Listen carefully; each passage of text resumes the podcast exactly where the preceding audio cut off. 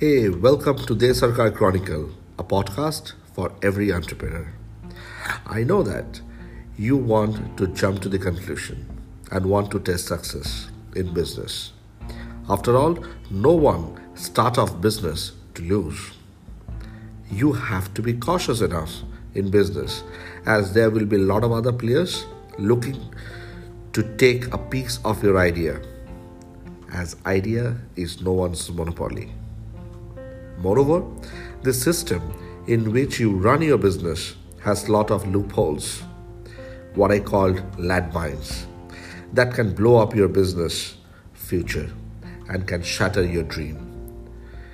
In this season, I'm going to discuss with you a strategy which will help you to protect your business and will help you to reach your goal.